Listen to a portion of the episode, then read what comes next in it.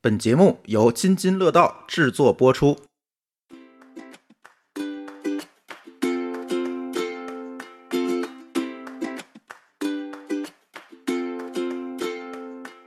Hello，大家好！沸腾客厅的第一期播客节目终于和大伙儿见面了，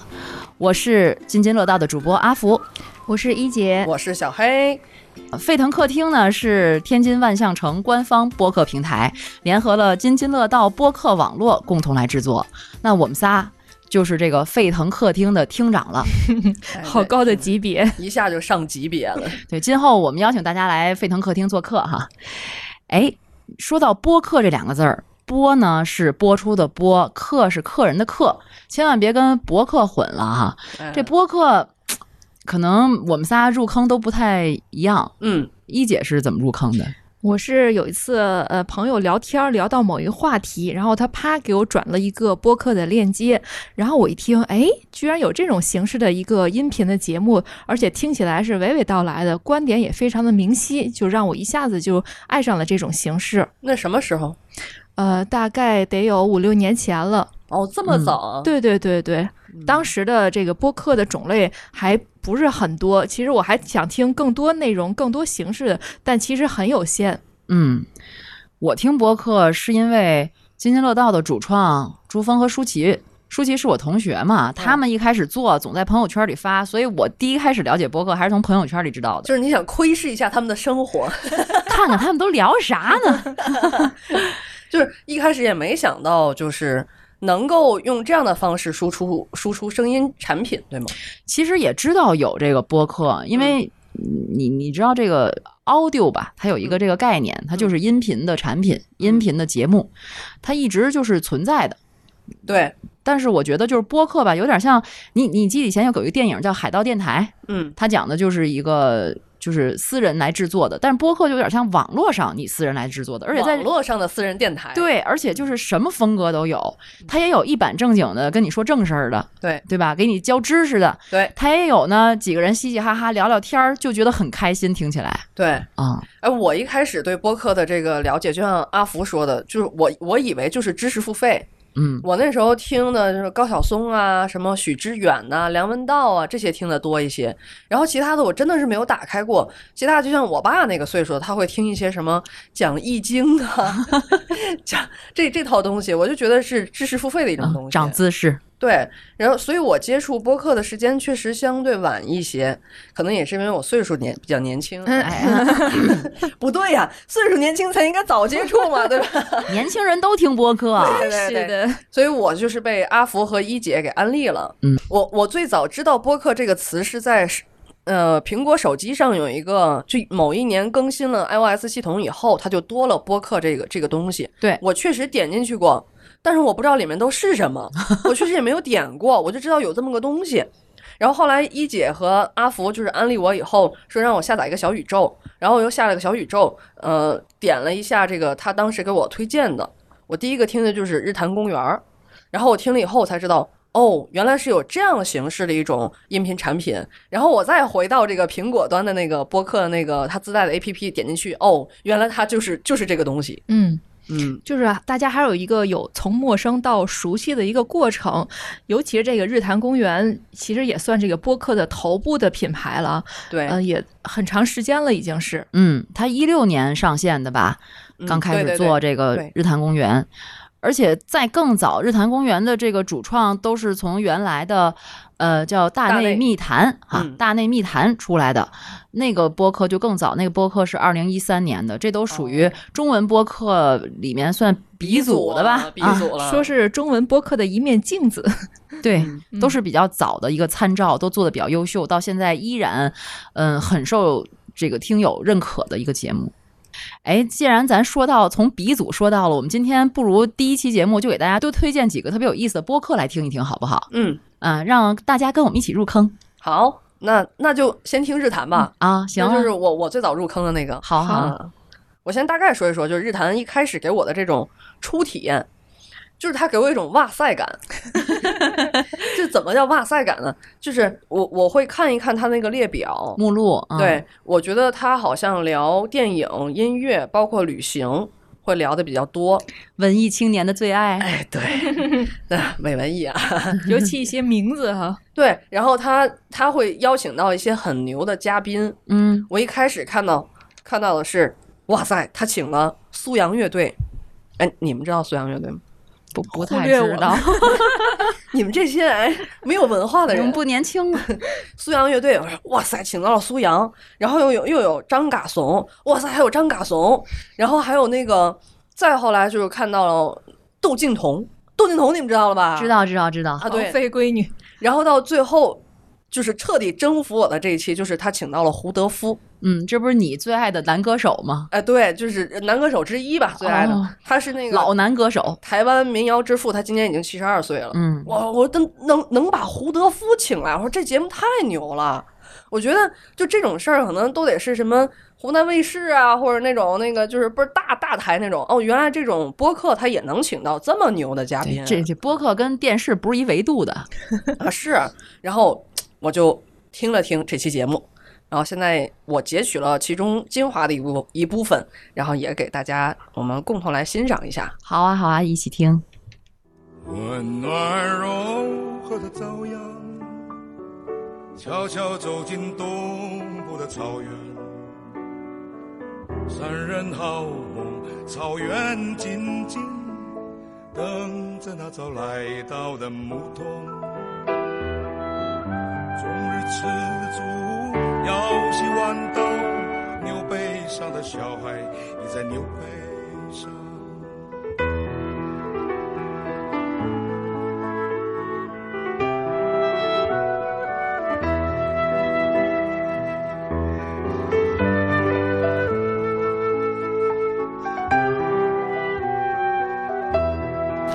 突然有了音乐 DJ 的感觉。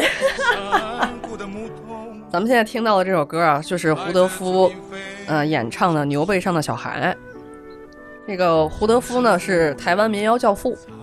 呃，他今年七十二岁，然后是台湾台东人。嗯、简要介绍吧，就是他父母呢有一位是排湾族，一位是卑南族，他从小是在这个排湾族的这个部落里长大的。我在二零一九年的时候，曾经还去到过他这个村庄，到那儿去去旅行。然后呢，他也是写了很多这个民歌，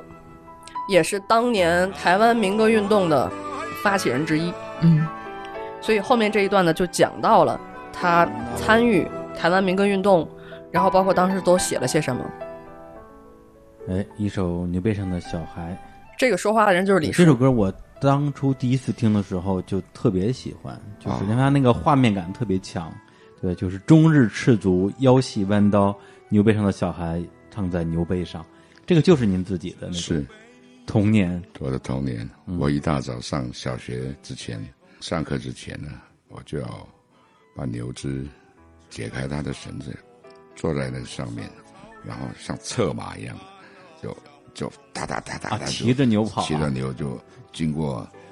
部落的主道。嗯，然后一个老人家会在那边喊，一个一个老阿妈会在那边喊说啊，小孩子们注意啊，这个。这个这个这个我都来啦，呃，这个这个小心牛只啊，什么，他他他就是上去了。嗯， 下课的时候把牵牛下来，也是绕村庄走一圈，也是这个这种这种呼叫声，叫小孩子们小心，我就踏啊就踏尘而过，然后到河边给他喝水，啪，回到家里。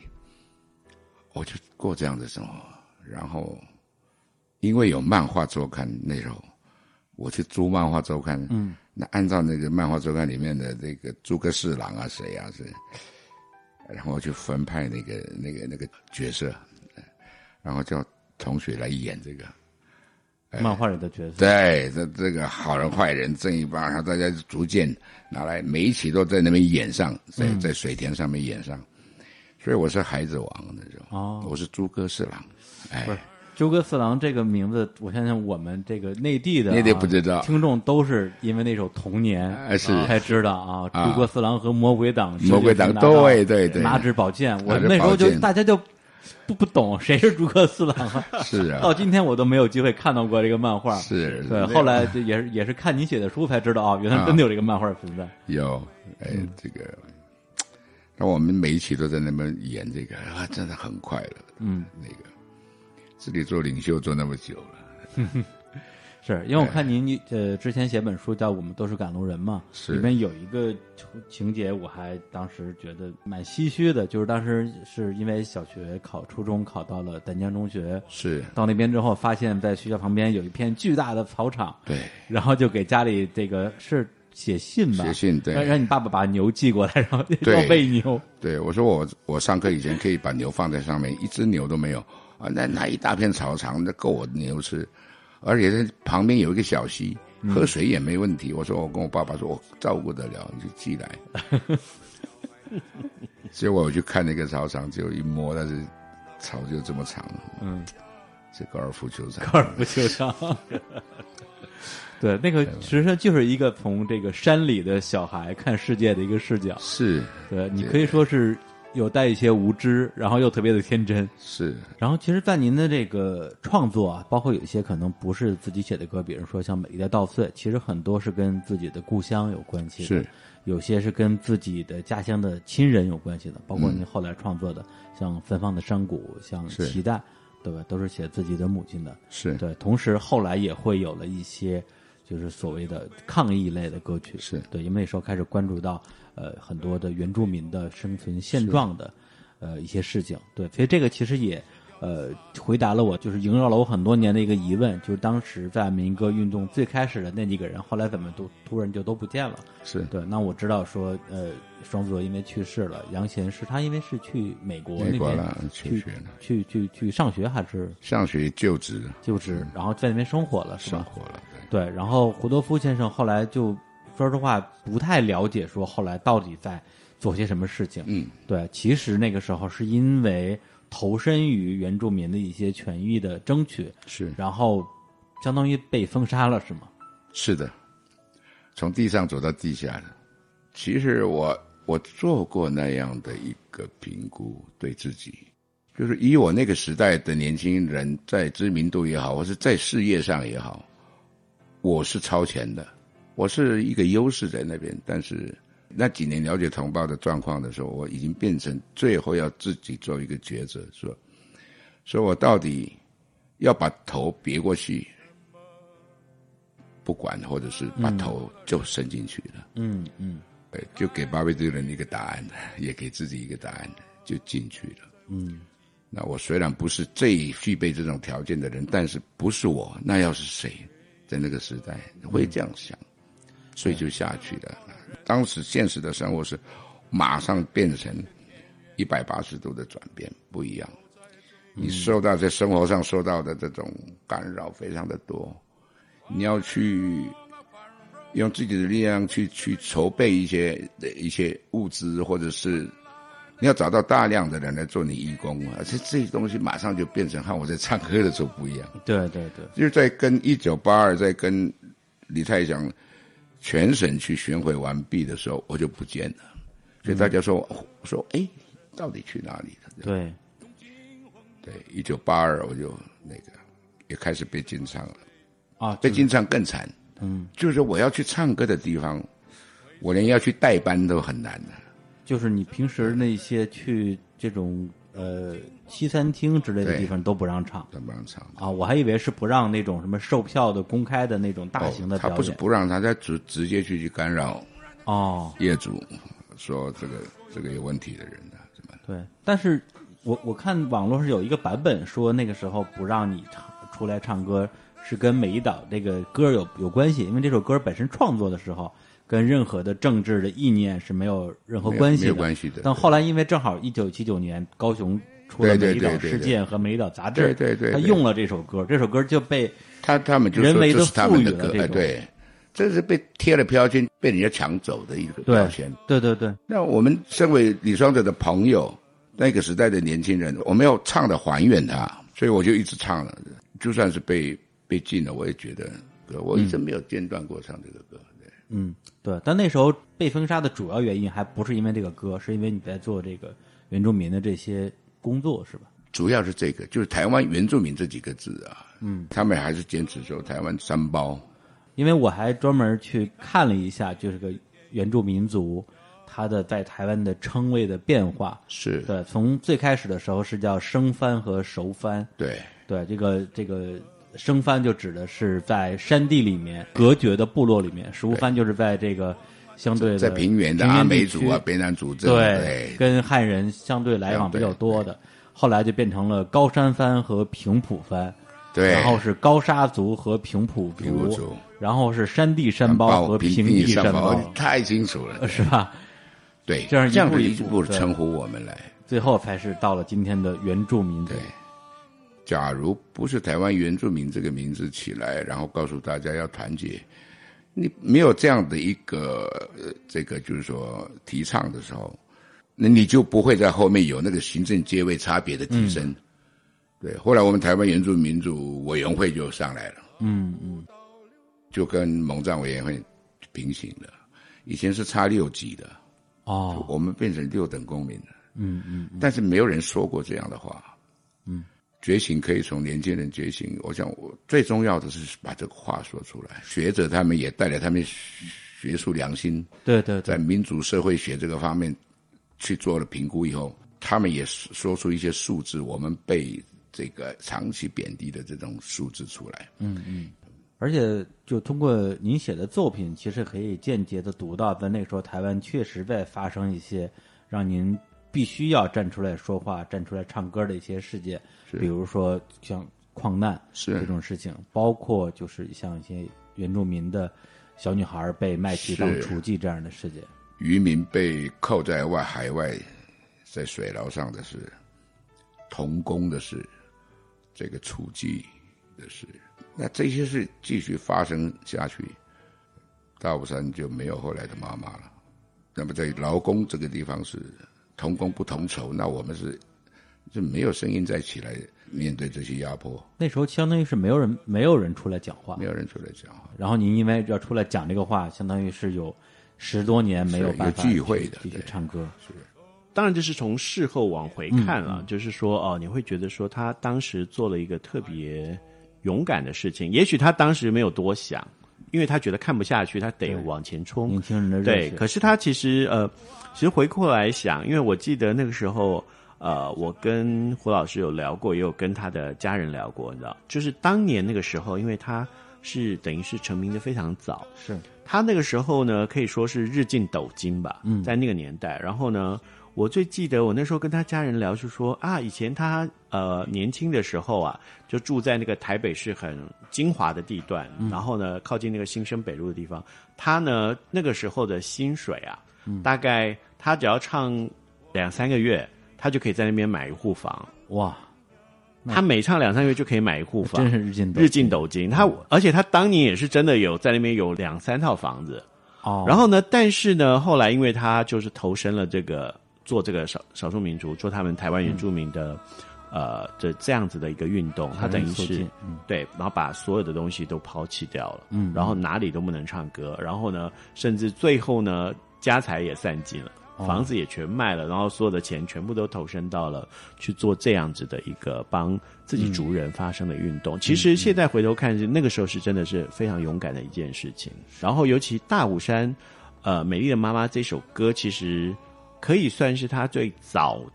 比为什么还要再早一些，嗯嗯因为最主要是那个时候，呃，其实在他真正被禁唱之前，其实他那时候就已经大量的参与了一些呃拯救厨妓的一些工作。那那个时候其实是有一个触媒点，是因为他有一个朋友，嗯，带了呢另外一个他族人的朋友，他是一个盲人视障的一个眼睛看不见的一个一个诗人，然后呢来找他，然后后来才知道他的妹妹就是被人口拐卖，哦然后卖到了妓院去了，然后呢他们就非常非常的愤慨。然后呢，他就组织了一帮他们那种卑南族的小朋友，嗯嗯然后呢，就去想办法要自己去营救，因为那时候报警呢，其实可能也没什么用处，因为你也嗯不知道，没办法具体说出他人在哪里。那后来他们就决定自己去救，然后呢，就自己有人呢假装是那个那个客人，宾客嗯然后对进去，然后呢，然后跟那个小女孩约好时间，然后呢就一帮人冲进去，然后把小孩子就冲进去抢人、啊，抢人，哎，就把人就带了往外跑。那那个呃黑社会人就拿了刀就追出来，然后他们在哇跟他搏斗，然后再赶快把人救走。然后呢，就是这样子的一个过程。然后后来呢，让触动了他，呃，特别去关怀这个议题。然后在那个时候呢，他们也特别去做了很多这样子的营救，呃，厨技，然后营救这些小女孩的一些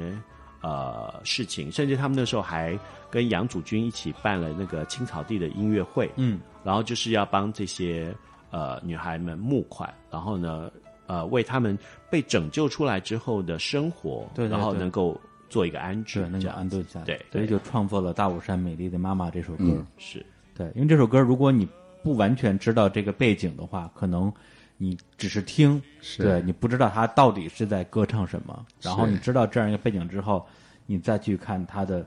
歌词，嗯就是包括里边就是说你是带不走的姑娘，是是山山谷谷里里的的小姑娘，我们现在已要经回都来回对来，为了山谷里的大合唱。是对，就真的听的时候，你心里会有很多的嗯热流在涌动吧。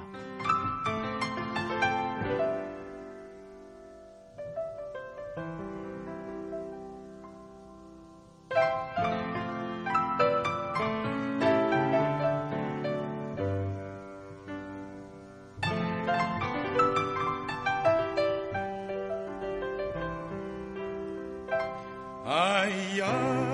山谷里的声音是那么的美丽。哎呀，唱呀，大声的唱，山谷里的声音。你是带不走的声音，是山谷里的声音。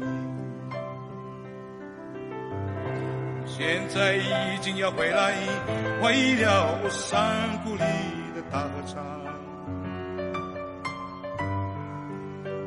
我一定会大声的唱歌，牵着你的手。那罗汉那咿呀那呀，我要嗨呀，哎呀，山谷里的姑娘是那么的美丽。哎呦，不过我觉得你选的这期节目，我第一个感觉就是胡德夫的声音真有磁性，对，嗯，呃这就是声音的魅力哈、嗯，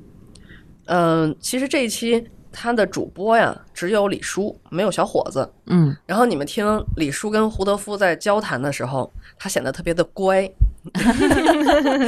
就是可能是因为他是前辈在那里，，对他是一个非常重量级的嘉宾，就一下把他给压制住了。嗯，嗯，这我觉得也是日坛的一个特色。平时他不这样吗？平时他不不不不能说平时他不这样，他遇到不同的嘉宾，他会能屈能伸。哦， 切换到不同的模式是对吗？这个咖位毕竟是太大了，对，然后、嗯然后这一期呢，他就显得特别的正经， 然后特别的乖，而且他也确实做了很多的功课，我能够听出来，包括他前期看了一些胡德夫的书。就是他不只是把把嘉宾请过来，他他其实要做很多很多的事情，然后但是他在跟那个张嘎怂那一期，呃，在录的时候，他们就是喝着酒来的，啊，喝着酒吹着牛，然后哈哈哈大笑的那种感觉，嘻嘻哈哈的，嗯对。嗯然后他跟窦靖童那一期呢，又显得他很文静，嗯啊， 就会显得稍微文静一些。就是他和不同的嘉宾，他会给你不同的氛围， 就是嗯整期节目。而且他本身也是从事这个音乐相关的职业啊，嗯所以他能请来这么多的音乐界的，尤其很小众的一些大的哎人物，对是吧？，对，尤其是为什么我会喜欢听呢？就是因为那些人比较小众，然后他们在这个网上，包括这个新闻呐、露出呀、都会相对少一些。但是他用他的声音来给你讲不为人知的一些故事，我能够在这个节目里能够听到。嗯，因为刚才小黑说的这个李叔和小伙子哈，就是都是这个播客的两个主要的主播，嗯是吧？以他们为主，而且这个播客呢，嗯、虽这两个人都是原来音乐从事，就是从事音乐的这个从业者嘛，所以他们也比较专业。他们聊的内容其实也挺好玩的，他们节目内容呢也是兼容并包，比如说有聊过这个鲍勃迪伦的诗集，嗯，还聊过清朝后宫八卦，还还聊这个日本知名罪案对插科打诨呢，是吧？对对对，嗯，然后他有的时候也骂街，其 实听上去还是挺质朴的。 接地气儿。跟传统的节目、传统广播啊、视频太不一样了，吧？这种。嗯，对我一开始，嗯，后来我发现，就很多播客节目他们在录的时候会喝酒。 我一开始是听日坛，我说这帮人怎么还喝上 了？然后就碰上杯，然后你就听到那个杯觥筹交错的声音，来来来，你那个你没喝没喝了没喝了，就这些也播出来了。哎，我觉得也挺有意思啊，嗯，就感觉你在参加一个酒局，嗯它没有这么多的限制，而且就是你跟这些嘉宾啊，尤其是唱民谣啊和摇滚的这些嘉宾，你在一块儿喝酒，你会给这些这个受众的听感确实会很，你会觉得他们很沉浸式或者很专业，因为你看我们有的时候在。去听一些这个小的 club 里边儿去去听那个演出啊，然后包括一些乐队的演出，包括我最近一场听的是郝云的在天津的演出，他是喝了喝了几瓶，然后上来 开始唱的唱唱的歌，然后端着酒杯上来的，嗯就是这这帮人他习惯于这样了，嗯，这也就是播客它更自由，是吧？对对对，而且你觉不觉得啊，就是在各种的感官体验来讲，听觉就声音会让你觉得最亲近，嗯，就最近好像就在跟你说一样。对，你看像刚才胡德夫一说话，就感觉这个爷爷在我耳边讲故事， 嗯，对对对，它会很快拉近这个距离。嗯嗯对，因为声音是离心脏最近什么的嘛，不是有一个科学的说法嘛，所以最能嗯打动人。而且我觉得还有一个这个突破的一个体验是有有一次我听播客，我也记得跟你们分享了，就是他在节目里分析一首曲子来源于哪儿的时候，呃，分析了种种之后，突然说，哎，我要这么说话，大家怎么想？那给你们一个段时间去考虑，哦突然就静音了。对、我想起来了，啊，嗯这个是从来没有体验过，我当时这就惊呆了。静了差不多有四五秒吧，真的是，就对这种事情在平时你根本不可能想象的，怎么没有声音了？ 怎么第一反应就是卡了。 对啊，这要在广播里播，这属于播出事故了。对但啊，是你这么一出现的这样一个卡顿的时候，它确实突然一静下来，真的让你思考了一下。对嗯就是这种与听众的对话感，对会特别明显。嗯，而且作为这个日坛公园，他们作为我们刚才说的很资深的中文播客，算是鼻祖了、大咖的这种类型，也是我们可能要学习和仰望的一个目标之 一哈。嗯，他们在商业化的路径上也是挺成功的。哎呦，那就更仰望了。啊，更仰 望了。大部分的播客创作者可能还在用爱发电的时候，他们已经能够实现了单集的贴片广告报价最高达到三十万。唉， 一声叹息。 因为做播客其实相比于做视频，真的成本要低很多，嗯所以这个还是可以可但是见的一个成本。它对，但是它的一个成本低吧，但是它又有不可复制性，嗯，对吧？它跟主播的个人的经历、个人的能力，包括内容的输出，都有很强的密切的关系而且它也不如视频来钱快，其实。啊。是，所以日坛能人家做做到了六七年了，才才才对人才三十万，人家能做做到， 人家能做到这种程度，也是值得我们仰望了。对要有嗯耐心和坚持。嗯，这是一个类型的哈。嗯，文艺青年就来听日坛公园 哈。至少入坑不会后悔。 哎，哎，我最近在听一个播客，我特别喜欢。嗯，你知道，因为疫情了之后吧，这些年大家也都出不去了，是哦，吧？懂了，懂了，啊，也出不去了，也玩不了了，跟着声音去旅行呗。哎，对我最近听的一个就是，他自称啊是一档人文旅行声音游记节目，叫《壮游者》。这个《壮游者》它怎么来的呢？它是翻译自英文 “Grand Tour”。翻译哈就叫壮游，其实它这个壮游的概念，它是兴盛于十八世纪的欧洲，而且主播呢杨他是前媒体人，而且他自己就有四十个国家的这种独自旅行的经验，哇，就很厉害，就他自己去游历过。但是你在听他每一期节目的时候，你会觉得他请的嘉宾都好厉害，因为你要去一个地方游览，即使你去了四十多个国家，有的时候其实还是相对比较浅层次的旅游嘛。嗯，但是他请来的嘉宾往往都是在这个城市或者在这个国家，嗯，因为一些机缘巧合，可能有常年的生活的经历，这样他的这种游览，包括去讲述这个地方的一些风土人情啊，就会更有深度，让你觉得啊，真的是跟着他去当地去体验了。嗯，这个俗话说“ 看景不如听景”，咱们说这么半天，咱听听人家怎么说的吧。哎，我给大家推荐一期，就是我最近新听的，也是他们特别受欢迎的一期，是关于去埃及的。 Whoa, Nefertari. 火，这进入埃及了吗？哎，裹上了 头巾，骑上了骆驼不。是，是我是我开始牛去了。你好，欢迎收听《人文旅行声游记·壮游者》，我是杨。今天的目的地是埃及的开罗。壮游者是曾在这里生活和工作过三年的秋裤。你准备好了吗？我们出发了。开罗是人类史上最古老的城市之一。嗯，开罗是这些古城里边受到战乱影响最小的一个城市了，所以它保存的就非常的好。嗯，你呢？你你现在想想，开罗给你留的是什么样的一个印象？开罗它是很多面的，嗯比如你在晚上的时候去加马雷克，呃，去歌剧院，嗯或者你去开罗塔，嗯你在开罗塔的那个旋转餐厅上，你往下看，整个开罗的给人的感觉就好像是香港，然后你也能看到很多国际学校、国际医院，嗯然后也可能看到很多的艺术画廊，就是非常国际化的一个大都市，嗯这是一面。但是如果你真正走进它的 downtown，走进它市中心，或者对走进您刚刚说的那个开罗老城，对，也就是老城嘛。哦对， 您又会发现开罗特别市井的一面，嗯它很繁华、很市井、很忙碌，嗯，也很贫穷。 其实开罗给我留下印象最深的就是老城这一带。刚才我们听前面这一段儿，它让你快速的能够进入到那个国家、那个目的地、那个旅行目的地的那个状态哈。嗯，这个沉浸感特别强。嗯我觉得就跟着嘉宾的描述，我好像在俯瞰开罗这个城。嗯，还在飞机上，首先，它像香港， 哎，我剪的也好啊，先让你们整体的把握了解一下 啊。对。然后他说：“哎，这儿有画廊，这儿有什么，这儿有什么。”我就已经把这个城市大概拼凑出来了。嗯，对的，先有一个整体的概念，但实际上它在整整个这一期节目当中有很多层面的去讲开罗，包括那里的宗教、文化、饮食、日常生活，包括语言等等等等啊。他的交的他这个这个嘉宾他去交的朋友啊，他的经历啊，特别有意思。就是这个是如果你只是去旅行，可能无法去讲述的内容。我就选择了其中一段特别有意思的经历，呃，是这个嘉宾秋裤他讲的，我们一起再来听一听。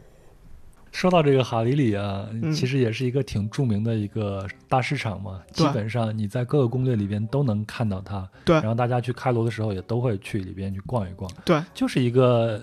没有明显的界限的一个自由市场，对里边卖什么的都有，对吧？对。哎，那提到这个呢，咱们就聊一个话题，就聊聊这个阿拉伯商人，嗯，因为阿拉伯商人给大家的一个印象就是走通了丝绸之路嘛， 啊把西方的东西贩到东方，东方的东西贩到西方。对另外一个还有一个很明显的一个标签就是非常的狡黠，就狡狡 猾。对，您您说狡黠，您一说狡黠，我就想起来他们老是会算错账的 事儿，不会算账是吧 你也不知道他们是聪明呢还是怎么着，就好不容易给你谈下来一个东西吧，结果账算错了，还给了你钱，东西赔了，钱还给多了。你作为一个外国游客、外国人，你走在这个大街上，就很多人都会把你当一块肥肉，对，然后用各种就怎么样很热情啊，对你表示欢迎啊，中国人、埃及人 good friends 啊，呃嗯哎把你拉他到们一个有没小有地方先把你第一眼当成是日本人，先给你用日语打招呼，然后看你不搭理他，才会换成这个 他们韩国我没有话碰到呀过这样的哎，我一般都是他们一般都是说你好你好，啊然后我就会严肃的跟他说我不是中国人，我是我是日本人，然后他们又会换成日本 日语，因为在海利的很多旅游业的从业者啊，或者是那些小商贩老板，他们的语言天赋好高啊，嗯当然当然，嗯，我给他切换成日语，我就说了一句空气计划，我就没有我就没有下一句嗯了，然后没办法就还是。切换到了就是英文的那种状态，嗯我不知道您有没有这样的经历啊？就是很多人跟您搭讪之后，然后带你去一个地方，太有看了看。东西 啊，然后买一点儿东西啊 之类的。呃，我们说我在埃及博物馆参观哦完对对出来对以对后，嗯要过条马路，旁边站个老头，老头就跟我搭讪，用英语跟我搭讪，嗯嗯说我就是呃这个埃及博物馆的工作人员，然后就带我去他街对面的小店一边去看去 了。是这样的。嗯然后您买了吗？ 没有，啊没买，没买，那还挺好的。那对有些人可能那面子薄。其实你到那些市场啊，你如果真的碰到自己的喜欢的东西的话，你就是把那个价格往三五折往下砍都不过分的。嗯我自己就亲历过这样的，就、嗯我东西一般都是从三折往往三折开始砍。人家说一百你就三十是吧？对，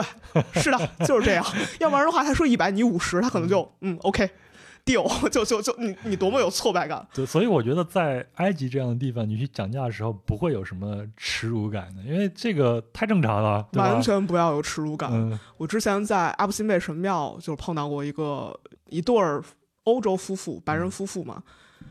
那个那个商人跟跟他们卖一个埃及的围巾，我不知道您有没有见过，那个围巾其实，在海利就十块埃镑一条的，嗯，他当时问那夫妇要一百美金，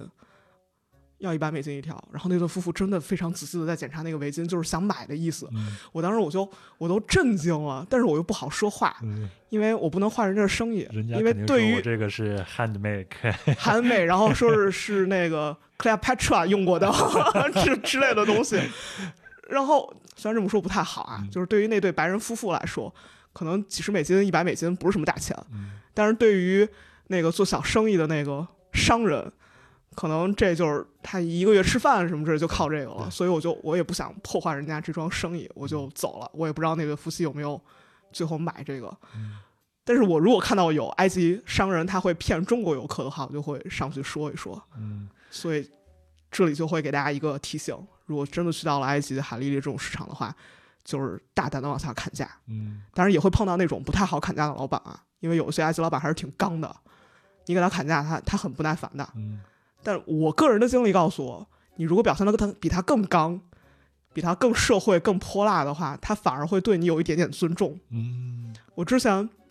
就是遇到过，我到海利那边有一个古董的小铺，卖古董的，不是古董吧，就是像潘家园那那种地方一样，嗯他会卖一些老家具、老照片、老物件之类的。我就看中了一对小杯子嘛，嗯嗯，老板要一百五，我就跟他说五十，他说不行，我我就继续跟他聊嘛。结果聊了聊聊，他还是不行，我就烦了，我走了，不要了，反正又不是什么特别好的东西， 走了。结果我都已经走出那个巷子了，我都拐弯了，老板拿着那杯子吭哧吭哧跑回来追我，然后说五十就五十，我就把钱给他了。我看他又走回去那个样子，我都觉得自己是不是有点过分？ 他跑了那么远来追我，然后还有也会碰到那种就是段位比较高的那种老板，比方说我在国际书展淘那个二手书的时候，嗯就看中了一本小说。那本小说我问老板多少钱，老板说了一个价格，我不记得多少钱了。他反正那价格就是挺贵的，会比那个同品相的书都要贵很多。嗯我就问他为什么呀？老板就说：“I sell writers, not just books。啊，我卖的是作者本人，不对是卖的对，这本我书我不仅仅是卖书的，啊，我 当时就哇，好吧，我交钱，一句话都没有再敢说。哎，我我刚听他说到那个那个啥，他他说旅行中的这经历的时候，我觉得特别有共鸣感。因嗯为有时候听播客也是这种，就觉得哎，他说这段我也有这样的经历哎。就他说那个买东西，有时候皮脸皮儿薄，就容易被就就就容易那个掏钱。本来我我逛逛街的时候我就比较社恐嘛，本来比较社恐。我是有一年去去日本，当时到日本去考察访问，然后住在一个村民的家里，然后那个转天该走的时候，这个这个家里的女主人那个老太太就带我们到村里面，就类似村里面的那种纪念品店，带我们去转。我我以为是买点当地特产什么的，然后她把我们带到了那个货架面前，跟我们说：“你看这个东西，茶杯垫儿是我做的。” 然后我们啊，好尴尬，然后说：“要不然买点儿吧，支持一下，因为因为头天晚上住在人家，对吧？你又给人添麻烦又什么的，然后就买了。买完其实没啥用，我家也不怎么用那种茶杯垫儿，没什么防防烫的，桌子都是防烫的嘛。现在被我妈用来炖鱼了，你知道吗？ 就是把它放到那个炒锅里面，然后那个鱼就不会包锅，啊，这什么什么材质的东西啊？ 是那个竹子的编的那种东西。哦，反正当时就是你买这个东西没有用，但是你又不得不买，你就脸皮儿薄。就刚刚听那段儿时候，我突然间就想到了我这一段经历了。对，而且我其实只是截取了后边的一部分，他前面讲了好多的这种社会背景，包括嗯你要到埃及旅行，就基本上都会遇到这种随便一个人就拦住你，就带你去地儿啊，看我是好东西，嗯是怎么做到世界统一的这事儿？就就反正就是他会给你讲好多经历，让你觉得哦，如果我去的话，我就可以避坑了。对，而嗯且它有那种就是放慢节奏的感觉，你会嗯觉得在那段音乐之后，你就静下来听这两个人一边走一边聊，好像在当地正在逛的那种感觉，而不是急匆匆的这个是什么，那个是什么，是不是那种感觉？这可能也是播客本身的一个呃叫媒介特点吧，就是让你能够慢慢的去体会它的内容。而且我觉得用播客的方式讲旅行和视频会有什么区别，你知道吗？包括那个咱们出门旅行之前不都会搜一些攻略吗？你知道我有什么毛病吗？我看完那些攻略，我就不想去了。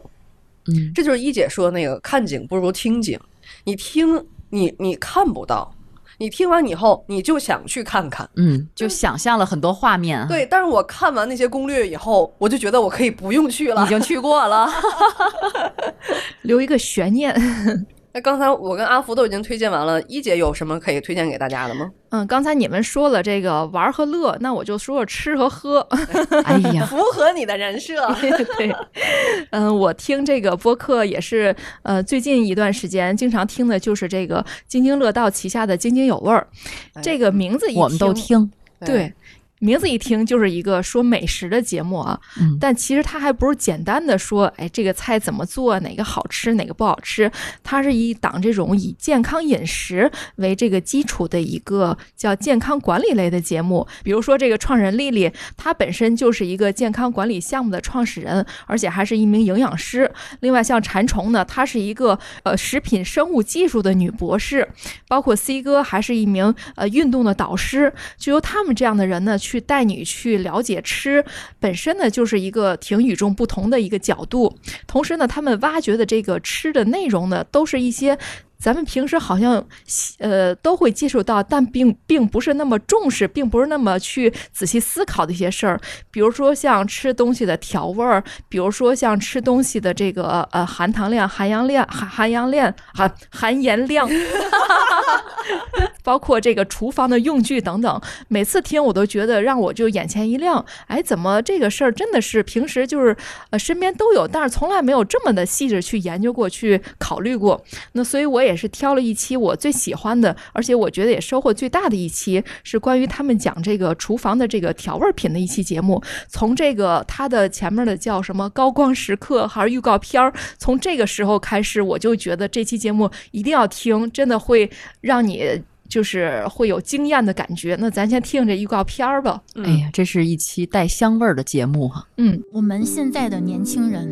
吃遍了大街小巷的馆子，自己又没有本事复刻出来，并不是所有人都有条件天天做饭。你回到家，与其吃外卖，不如利用家里现成的食材，做点落胃的菜，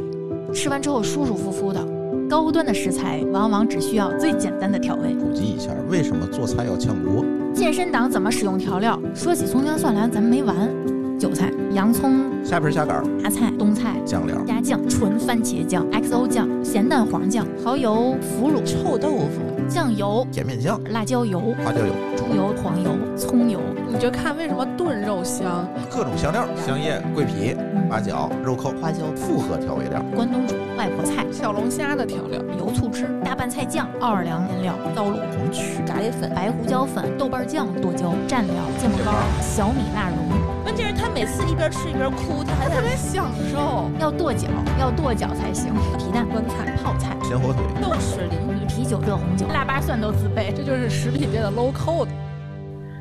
哎，你知道我听这个预预告这高光时刻的时候是什么感觉吗？我就感觉他们说的这些料的名字，就随着这个音符在厨房的上空飘啊飘，飘啊飘。 啊，我不是这个，我就感觉就中华小当家即视感，就好像 这对些画面就是那种动漫的感觉在，在那个厨房的天空里，咵对对激对出来一个，还对带着一些闪耀的火花，或者是 一些亮闪闪对的我东我想的西就。是他们在空中飘啊飘，就跟着音符一起跳动，然后下边有一个这个美厨娘或者是一个厨师，然后跟着一起跳舞的感觉。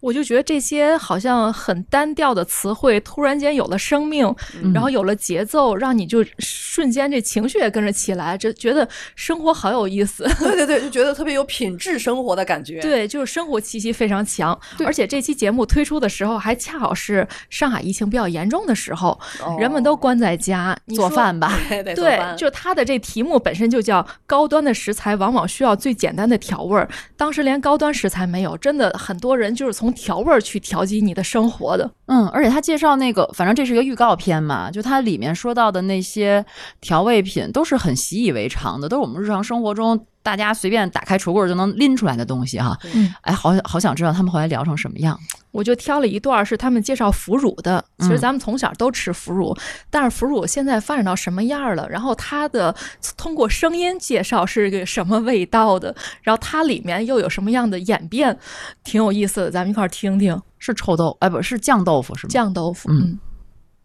而且我觉得腐乳这个东西，就是你如果不考虑含盐量、不考虑热量的话，真的好吃。拌米饭、拌粥，然后加馒头，哎呦，加馒头太香了。太香了。臭豆腐也很好。现在有低盐的，低盐腐乳的专利好像还跟我们实验室有点关系，因为是王致和的，当时应该是一块儿做的。之前做腐乳这个，为什么它含盐量那么高？其实是因为它在后期，就是它前头不是都要发毛长毛嘛，嗯长完毛以后，为了抑制其他的微生物生长，所以我要加很多盐进去，然后让它抑制微生物生长，然后进行后期的一些发酵的过程。后来是因为大家都知道吃盐不好，腐乳老那么咸，就是销量就上不去嘛，这怎么办呀？我就卖的淡一点呗。后来就想办法，就是说我把车间的环境弄得干净一点儿。这个得买大厂的。当然了，嗯我是一直坚决支持买大厂的，尤其任何产品尤其是食品这个东西，我一直坚信时间和规模是能解决很多问题嗯的，因为很多问题没有时间和规模是暴露不出来的。你看九四年上映的《我爱我家》，他们全家几口子人桌上就摆两三块儿，我感觉是不是因为那个时候的腐乳比现在的腐乳更咸？咸的多，嗯，以前的腐乳加盐的量应该，如果我没记错啊，百分之二十以上。我就记得那一瓶腐乳，我能吃好长时间，嗯就吃到最后都有点干，没有一瓶腐乳是被吃光的。对，都是扔了。对，因为它真的是太咸了，每一次我觉得可能加四分之一块儿一小丢丢就够一个桌儿吃的了。但现在好像应该降到百分之十以下嗯了，降了很多。腐乳汁儿炖红烧肉，哎呦， 好吃极了。但是有专门的南乳汁，嗯，大家有那如果有那种调料，对，如果想图省事儿，比如说你要觉得腐乳里面有一些豆腐那个渣渣，你觉得不好的话，你就可以直接买南乳汁，嗯，直接拿来炖肉，嗯，调好的，嗯，哎，然后现代颜色也工业好你说看，解决了多少问题给大家？就别老看不起现代工业，还有人 diss，对，一味强调天然，你们知道我是什么时候听，都什么时候听津津有味儿吗？我一定会在做饭的时候听津津有味儿。嗯反正一会儿就吃上了，不用馋的流口水。不是你听他们讲的时候，你就觉得饿了。嗯对，就他们形容这个好吃的时候，哎呦，真的就感觉特别的形象，让你就馋了。对，尤真其好是啊，吃我我还是要 Q 一下，我就觉得尤其是丽丽主播丽丽，我觉得她有些人就是啊她一说话就会有不一样的氛围。你比如说不一样的氛围，你比如说那个《舌尖上的中国》那李李丽宏老师一说话，你就觉得饿了。嗯我觉得丽丽也有这种这种功效，就她的声音，我一听她的声音，我就觉得想吃点东西， 就是很感性的一个声音。我觉得他跟李老师还不太一样，啊不李肯定不一样。李老师那个是让你觉得一下子有文化的这个美食，对，嗯这个文化气息出来了。不是丽丽一说，就让你觉得这个东西你非吃不可。嗯对，是他吧特别能安利你。嗯，对，阿福是不是也是被安利过，被津津有味安利过东西？当然了，我买了制冰机就是被他们安利的。对对对，我家里也有各种被他们安利的 东西吃还有还的、有一用姐的。嗯送了我一个那个空气炸锅，也是被他们节目安利的。我说我想要，一姐说我送你一个吧。呃，我这种穷人被他们安利的就是做法，嗯就是他说这个炝锅一定要热锅凉油，嗯所以你知道我每次做饭之前一定要念叨一句热锅凉油， 说明你以前经常糊锅、 对大锅。嗯对，尤其是这个他们讲调料这一期嘛，就说怎么炝锅这个事儿，哎，我觉得我一下就学到这个这个技巧了。而且我觉得这不是一般人能说的，就是虽然好像你你貌似他说的那些你知道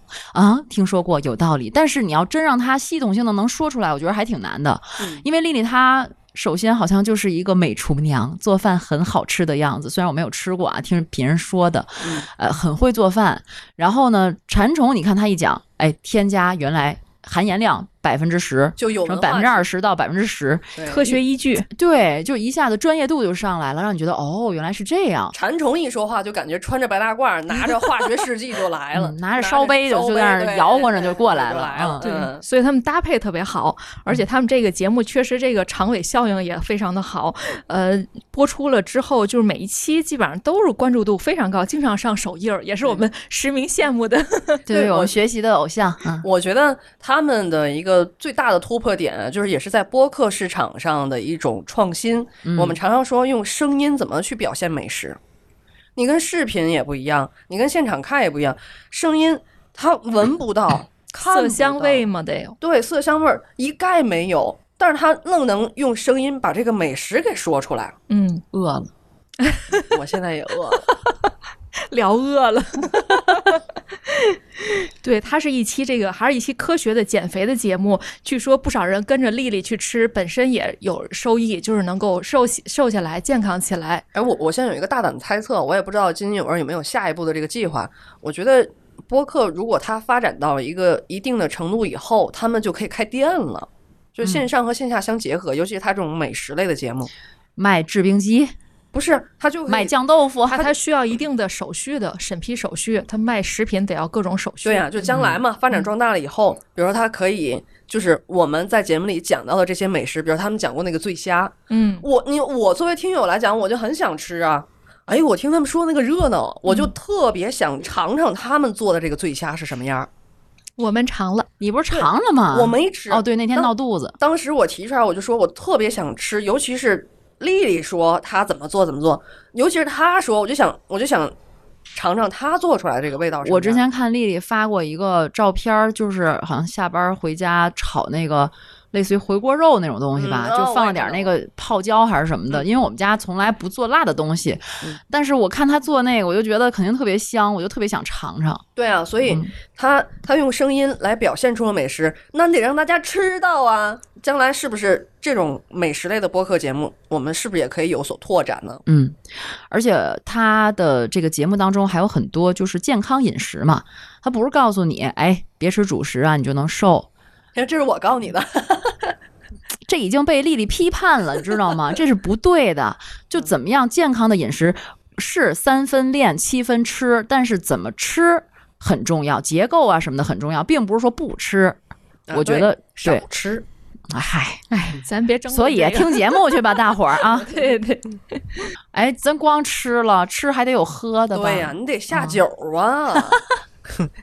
你像我这种啊啤酒啤酒伪啤酒爱好者，你看我又伪文艺青年，又伪啤酒爱好者， 就是个伪装 的人，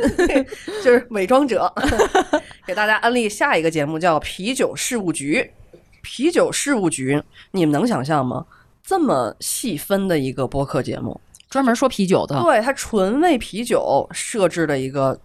这个播客节目。然后它这个主播呢， 他们一上来，我第一开始听的时候，大家好，我是天，然后我以为另外一个是 地，他就叫天吗？嗯，他叫周天辰。嗯，他然的后播客主播名叫天，没有是吗？主，嗯，对，主播名叫天，然后另外一个女播的这个主播名叫齐，所以呢，大家好，我是天，我是齐。哦，可以一个字儿起名字吗？ 啊，主播名字吗？你也可以叫太帅了，你可以叫一，好，我叫福你叫二， 你叫黑， 黑黑黑黑。嗯，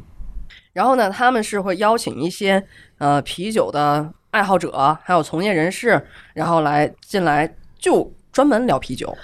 然后这个主播呢，这个天，这天主播呀， 他是一资深的这个佳酿啤酒爱好者，他曾经自驾美国二十二个州喝当地的啤酒。二零一九年开始，他就开始自己在家酿啤酒了。然后这个齐呢，曾经是是这个互联网的运营专家和数据分析师。哦，我想说啊，就这个天，他自驾到这个呃各个地方去喝当地啤酒，我也有这个爱好，你知道吗？当然我不是自驾到各地，我是到了一个地方就一定要品尝当地的啤酒。就这个啤酒能有这么多的细分是吗？对，所以我想给大家推荐的一期节目叫《啤酒风格指北》。这个里面呢，就是我觉得比较概括性的说了一下它这个能体现出它这个节目的风格，就是它在这里面说到了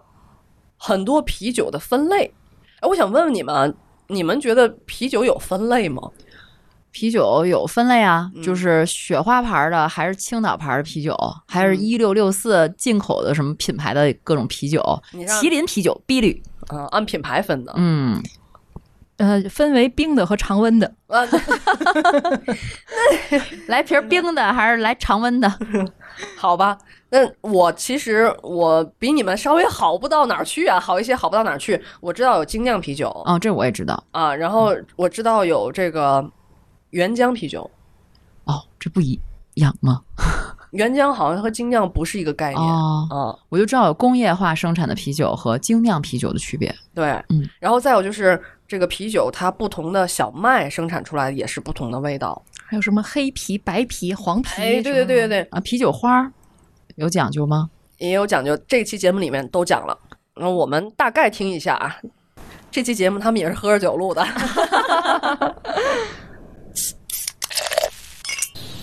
满上了，你们听他们这他这片头，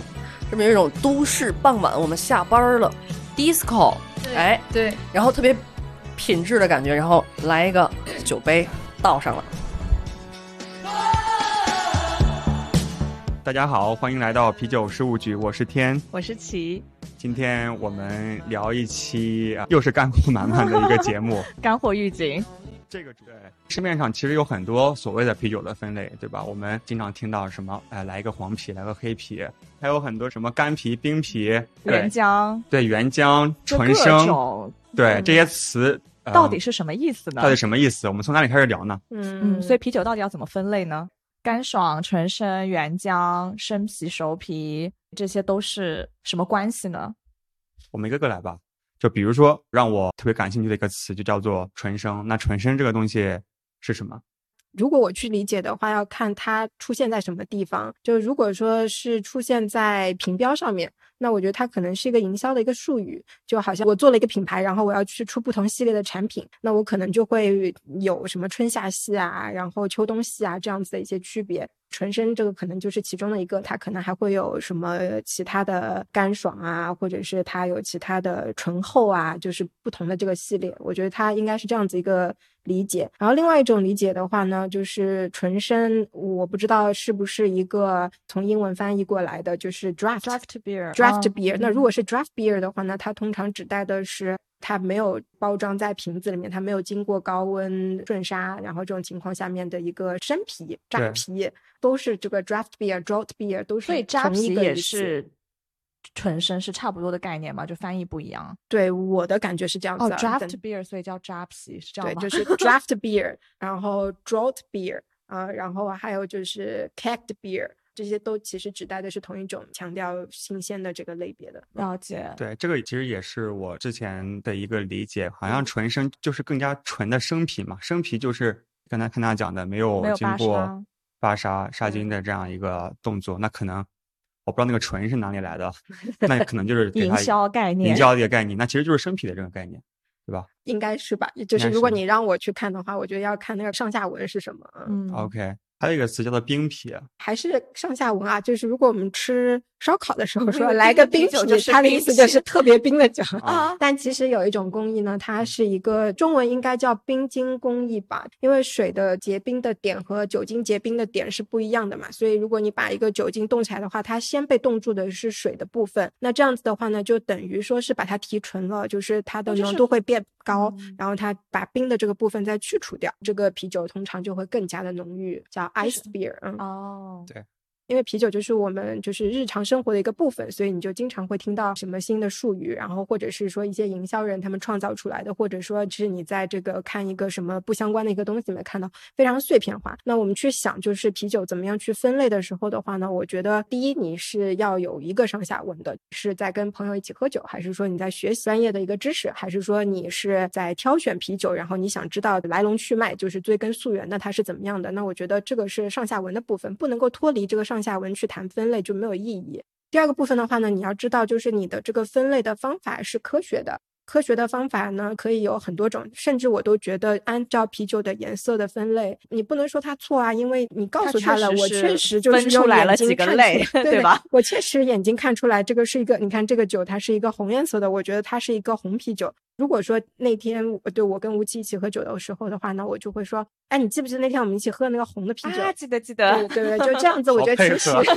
其实也是能够让别人 get 的一个方式。嗯那还有一些比较常见的一些分类，你们刚才问的比较多的啊，都是按照这个处理工艺，这个是一个分方法。还有另外的话呢，我觉得刚才提到的，就是在短视频的平台上面会看到很多的话呢，是按照发酵的类型，大家对都会说，就是有拉格和有这个艾尔。那其实拉格也确实有他们共同的一些特点，呃艾尔也有。但其实如果真的是从这个方面来分的话，你去想一想它是用什么在分类，你就会发现哦，发酵方式的不同。那发酵方式除了艾尔酵母和拉格酵母以外，是不是还有其他的呢？天成在这边疯狂点头， 对对对，还有还有，对不对？就会有野菌啊，然后就会有混合发酵啊，然后就会有自然发酵，自然发不是自然，自 自然自发然酵自然发酵，就是所以其实这个是按照就是这个标准是叫做发酵方式，这哦是一种类别的。还有的话，就比方说我愿意按照国别来分，我觉得这是美国酒，然后我觉得这个是爱尔兰酒，那我觉得也 OK 也啊，就 OK 是你自己能够有一个嗯自洽的一个分类的方式，那我觉得这个完全是 OK 的。那分类这个事情的话，把它应用到生活的其他领域里面去也是一样的，就没有必要去嗯批判，就是说，反正就是可以哎呀，通你都不懂，你都说黑黄白黑黄白这个你不懂，但其实可能他真的不懂，但有可能他懂，但是他觉得我想要这样子来区了分解，可以从各个不同的维度来进行分类。怎么样？冰皮那 个知知道什么是冰皮了吧？可见也是一类啊。我觉得我听完这感觉就是有一种给啤酒证明的感觉，嗯因为之前比如说红酒，大家都知道，哎呦什么什么酒庄、什么年份有很多讲究，而且得专门的去学品鉴什么的，就是大家会觉得红酒非常有文化、有历史。但是对于啤酒，你知道很很早之前有种说法，就是说一杯咱们在超市里随便买的啤酒，甚至不如一杯一瓶儿这个矿泉水贵，就感觉啤酒是一个非常接地气儿、非常 low、非常简单的一个饮料。对你跟吧我的感觉是一样的。对，以所以我觉得听完这段节目，我至少会觉得原来它也这么复杂，它也这么有系嗯统、很多工艺哈对很多工艺、很多讲究，呃，让我就确确实会更感兴趣对啤酒这个事儿。嗯、他们现在已经做了一百期的节目了，嗯他不只是好厉聊害嗯酒，其实他不只是聊酒，他还他会，你想还有酒桌文化呢，嗯 他还还有酒桌文化以及酒文化。嗯你比如说最新这一期，他聊的是红楼酒令，嗯，就酒令，然后后面还有我在阿姆斯特丹酿野菌啤酒，嗯，包括呃讲故事了哈。，对，包括日本精酿如何玩出新花样，其实它背后讲了很多的文化。嗯，而且它这个本身啤酒文化它也在发展嘛，在发展过程中它会带来一些新鲜的前沿的一些东西。而且现在消费市场，这个啤酒现在也属于一个比较火的一个，当然夏季嘛，嗯可都是喝啤酒的季但节。不只是夏季。你看现在很多那个超市啊什么的，他们也在专门设立啤酒专柜，然后也是在细分这个啤酒市场。嗯，所以你看，一个播客它可以专门只说啤酒，对呀可以这专门为啤酒开一个播客。嗯，播客的世界真的是丰富多彩。除了这个，我还想起来有专门为音乐剧开的播客，还有专门为古典的一些作者开的播客，甚至还有专门讲讣告的播客，嗯，就很好玩儿。嗯，对，你看它这个叫啤酒事务局，其实这种事务局一般跟。呃，饮食啊，这个和饮料这些关系不大，但它放在一起，其实就证明了这个节目不仅讲啤酒，还有背后的故事、文化这种开放啊、创新的一些内容，包括主播自己的人生经历，还有对世界的思考。所以说，这种节目就是在细分中更细分， 让你扩展了很多想象力，也是。说到这个什么类型的播客都有啊，你知道， 一姐这个死变态，她 她给我安利了一个 讲恐怖片儿的、讲恐怖故事的播客，啊，吓人 吗？但但是我听了一下，因为我我其实挺胆儿小的，我听了一下不可怕，你得你先留个悬念，对吧？哎，其实这个播客它叫《黑猫侦探社》，这个提起黑猫就想到什么黑猫警长，对吧？它肯定跟这种侦探相关的，但感觉又好像有点卡通。它不是说的这个某某案件什么，他说的黑猫，一想黑猫警长好像又有点儿轻松的感觉。那我也是非常偶然的机会听了他的节目之后入坑的，哎，就觉得原来这个侦探故事可以这么讲，原来每期杀一个人以后的这个探索，原来可以这么的不血腥不恐怖。嗯嗯，我们觉得先从它的这个片头曲开始吧，咱们感受一下它不一样的氛围。 每期死一个还不恐怖吗？你感受一下。 大家好，我是咪仔，我是草莓。这里是黑猫侦探社，一个专门讲述罪案的播客。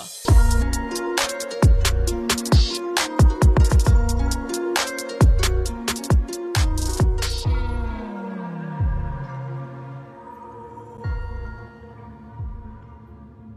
我先介绍一下他的主播背景啊，他是由两个生活在不同半球的前新闻媒体人共创的，所以他本身呢会有一些新闻人的一些特点。那节目呢是打捞一些呃国外的一些离奇的罪案的故事呢，试图与大家一起寻找在黑暗。在黑暗处隐秘的真相。呃，首先他的这个介绍呢，会让大家就一下明白他的这种讲述的方式，但其实听了之后呢，你又发现还不太一样。首先，他从我的自己的感觉来说，他并没有很渲染那些血腥啊、那些恐怖的内容，所以就是。有这个朱峰也说，他的节目并不油腻，不像以前我们听的这个老男人讲鬼故事，他先嗯嗷嗷的吓唬你，那个吓死 人了对，噔噔，对对对，然后呜的声音，他没有，他是很平静、很冷静的去给你介绍之后的这种分析的过程呢，也是非常的呃抽丝剥茧、很理性的这么去介绍，让你就完全就不觉得这个呃这个重点在这个恐怖上，而在于怎么去推理这件事儿上。所以我也挑了一段故事的这个分析的过程。这个故事呢，我先介绍一下前情啊，它是一具高度腐烂的男尸在这个废弃的酒店的会议室被人发现之后，然后去呃围绕这件事儿去分析他到底是出了什么事儿，因为他是从整个人从高处摔。摔到这个酒店的这个会议室，但是他的手机是毫发无损，就在这个房顶上放着，而且还能开机，而且他的眼镜儿也是毫发无损的，在手机的不远处放着，所以他有很多的悬念。那在这个过程中呢，呃，这两个位，这个咪仔和草莓就进行了一一段分析。我们可以哦，是主播来抽丝剥茧吗？对我后背有点凉。他听那个感觉就是这是怎么回事儿呢？ 警方是有侦查出他是从哪一个建筑上面跳下来的吗？对，它周围呢就有两个可以跳下来的地方，一个是酒店，一个是旁边的一个停车场的建筑。这个酒店啊很高，嗯，当然了，对于我们中国的建筑来说也不是特别高。这个酒店呢最高层在十四楼，然后它与这个它的酒店最高处的这个屋檐与洞口的位置的距离是十四米。那么你试想一下，一个穿着拖鞋的人，就算在助跑的情况下，从顶楼往下跳，他有没有可能跳在十四米开外的地方？我觉得这基本上是不可能的。十四米有多远？我们家的床一米八乘两米，十四米是七张大的双人床，这样竖着直接排过来，那么长，一个人在助跑的情况也不可能跳那么远。嗯，对，对，然后瑞的家人呢和警察呢，他们都去了这个酒店的顶楼做了一个模拟的试验，得出来的结论就是这个地点不可能是他跳下来的点，也。因为我也想过，你说有没有可能他跳下来那天风特别大，跳到半路被风往前刮了一下，那都不可能，那都太远了。而且呢，根据瑞的妻子说啊，瑞其实是恐高的这么一个人，他有非常严重的恐高症。那为什么他要来这儿？而且他是他是突然来，他接到一个电话，然后他就突然来这边跳楼，呃，电话也没呃，桌上的电脑也没有关，然后桌上的苏打水还在冒着泡，薯片也没有吃完，这像是计划好的自杀吗？这连激情自杀，我觉得都算不上。对，真的不是很像。那它旁边不是还有一个停车场吗？嗯停车场的一个建筑，那边的可能性怎么样呢？ OK，我们来到第二个可能的位置，在洞口另外一边的这个停车场的楼顶，同样的问题，停车场的这个楼顶的边缘跟洞口的位置也距离非常远。停车场的楼顶，如果你要从楼顶跳下来的话，它到这个洞口的垂直高度啊，只有六米。六米是一个什么概念？就是你从六米的高度摔下来，人有可能是会活下来的。而且你看瑞的尸体的受损的严重程度，它绝对不是一个六米摔下来就可以造成的一个伤害的程度。那还有没有什么其他的地方可以跳啊？还有一个，这是一个让人无法用倍速快进的方式听的播客，嗯你舍不得，嗯，你就是想，哎，那到底怎么回事呢？真相只有一个，当当当当当当当当当当。对，其实那个咱们从小到大，我觉得接触这种叫什么犯罪啊、侦破的呃影视作品，包括嗯动漫也挺多的。嗯，确实我，我通过听这个节目，我发现，呃，回回去又又又重新的去回顾一下，确实分很多不同的类型，比如说有的是。专注于心理方面的，有的是专注于家庭伦理的。像他这种呢，算是这种英式的，就是专注于这种理性的逻辑去分析的，所以有不同的品类，我觉得也是让我比较开眼界。那我记得最近的一个影视作品就是看的那个， 那叫什么《法医秦明》。嗯，我看他的感觉就是血腥、恐怖，然后刺激， 怎么还拉踩？ 当然也挺好看的。不过我觉得听这个我也有点害怕，因为我胆儿比较小。其实不不不会的，因为是我吗我我胆子也比较小，但是你你听完以后，你要听一整期哦，嗯你听嗯完一整期的感受会不一样。嗯我我听了那个黑猫，就是被一姐安利以后，然后我听了黑黑猫的一期节目，我觉得听下来，整个它还会有亮眼的地方在哪儿呢？就是我刚刚入坑这个博客的时候，我一开始觉得他的故事是编的，但是后来他拿什么东西来说服我这个故事是真实的，因为他竟然拿到了一些，比如说当时杀害呃这个罪犯的认罪的录音，嗯哦，甚至还有警察一开始抓到这个罪犯的时候，抓到嫌疑犯他不承认时候的伪装的哭的眼泪声、哭泣声，嗯他会在这个节目里给你播出，包括警察在和他的对话。虽然都是英文，但是听上去那个英文很简单，你一听就能听听懂。而且他不止放了一次，他一开始讲故事顺下来的时候，你不你不觉得这个人是罪犯，是是嫌疑人，但是后来他抽丝剥茧给你讲到这块儿的时候，他突然间又停下来说：“我们再听一遍这个录音，你会听到他的哭声都是假的，他是假哭。” 啊，然后你一听，哇，真的是假哭。啊嗯，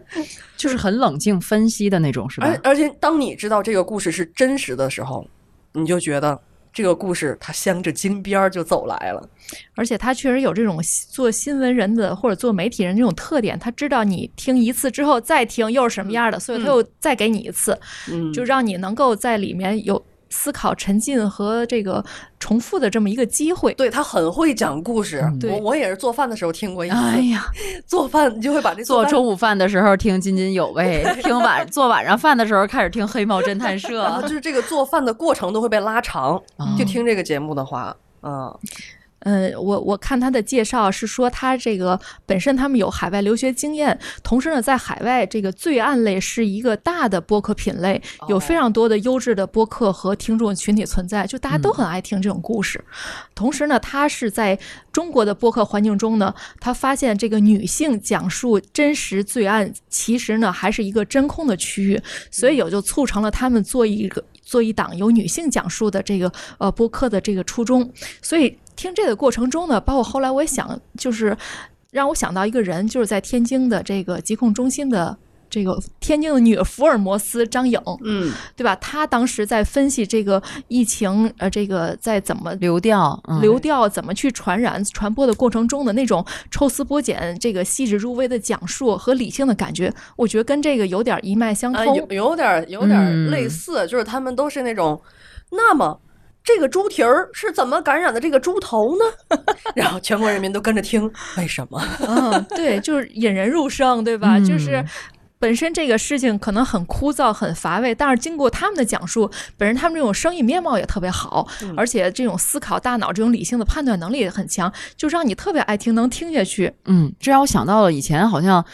咱们小时候电视里总会播那些卖就国外引进的买过来的那些什么罪案实录，类似于那样的纪录片哈。嗯，但是他们讲呢，我觉得也是打破了一种，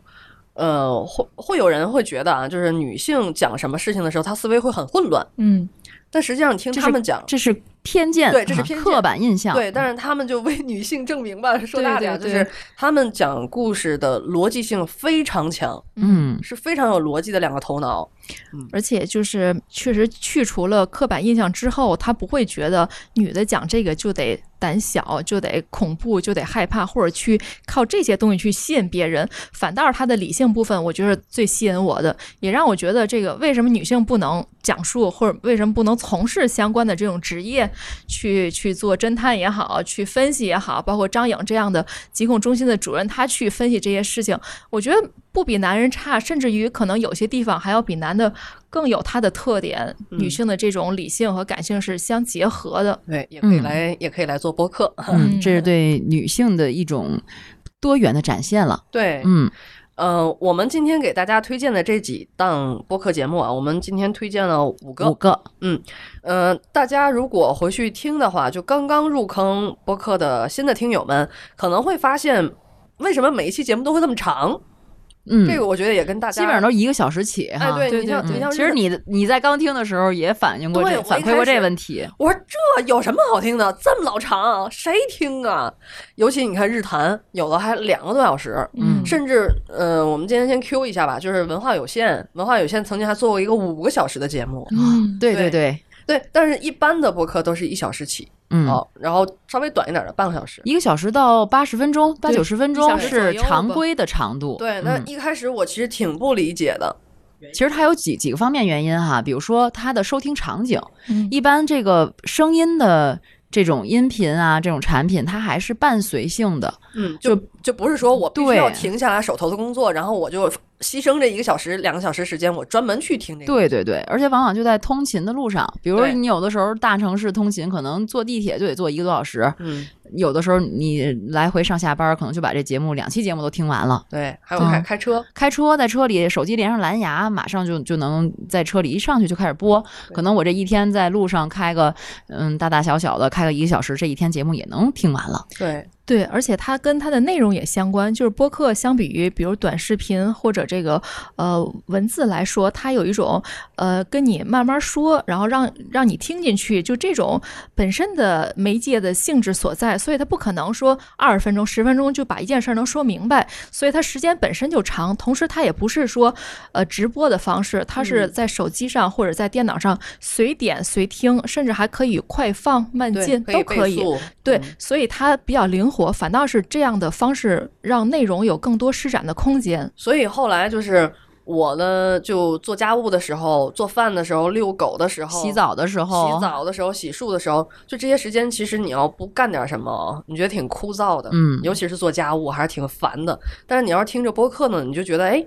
就生活很愉悦，有陪伴感还，啊对尤其是自己喜欢的主播又出了新节目，更新了，对你对真的对觉得还挺疗愈的过程。而且就是大家都可能听播客的人都有这种感觉，就是你你喜欢的、你定制的这个节目、这个主播，时间长了，你好像就觉得他就是你的朋友了，嗯，就好像真的跟你距离很近的那种朋友，不是像某个电视上或者是直播里的那种主播，他好像在屏幕的那一边，他毕竟还是跟你有一定距离。但是听播客的时候，你就觉得真的是好像你很熟悉的一个朋友了，尤其是有的有的播客应该是做了好多年，像津津乐道的好多听友都是从最开始开始听的，听了六年多，就真的成为朋友了。嗯嗯变老友了。对哎，我们经常还会有一些线下的活动啊什么的，这些听友也会到现场来。哎，所以，嗯，哎，我们这次沸腾客厅。这客厅可不是虚拟的啊，不是线上的啊，不是单纯线上的，我们线下也有，就在对天津万象城。也是一次突破和创新吧。嗯在万象城的二楼，你会看到一个播客的文化空间。嗯，而且是定期更新的。像我们这次这节目里介绍的这五个播客，嗯已经在天津万象城的这个专门的沸腾客厅的展区里已经展示出来了，所以大家可以到线下去了解这五个播客的呃创作背景啊，五个播客的故事，甚至还有这些互动体验装置，让你现场来听播客。最主要是在现场就有一个我们非常有创意的一种装置，你可以到现场用不一样的方式去感受一下怎么听播客。哎，真的又能听又能看又能触摸到。要是听饿了，就可以直接去里面的餐厅吃饭了 哈。对，我们还会邀请，比如说万象城的一些相关的品牌主理人呐、生活方式博主啊，包括艺术家、播客主播等等一块儿来跟我们分享。嗯，一起来通过这个沸腾客厅的平台来分享轻松好玩的生活方式，呃，而且呢，大家在休闲购物的同时呢，又能到线下去体验播客世界万千种有趣的生活哈。好的，那第一期的沸腾客厅呢就是这样。我们今天呢也是给大家介绍了一下，嗯，这五家播客。那后续我们也会，呃，每一期都会给大家分享不同的播客种类、嗯不同的这个节目，呃，高光时刻，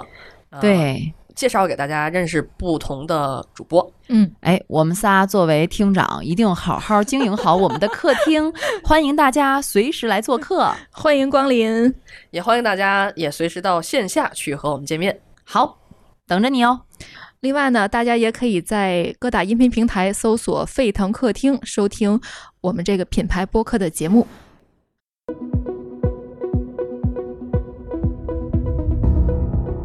感谢您收听本期节目。本期播客节目由津津乐道制作播出。您也可以在我们的官网 d a o 点 f m 找到我们的更多内容作品。如果您喜欢我们的节目，欢迎在微信、微博、朋友圈等社交媒体转发分享。您的分享对我们而言十分重要。如果您希望与我们互动，可以关注我们的微信公众号“津津乐道播客”，天津的津，欢乐的乐，道路的道。在关注后按提示操作，即可加入我们的听友社群。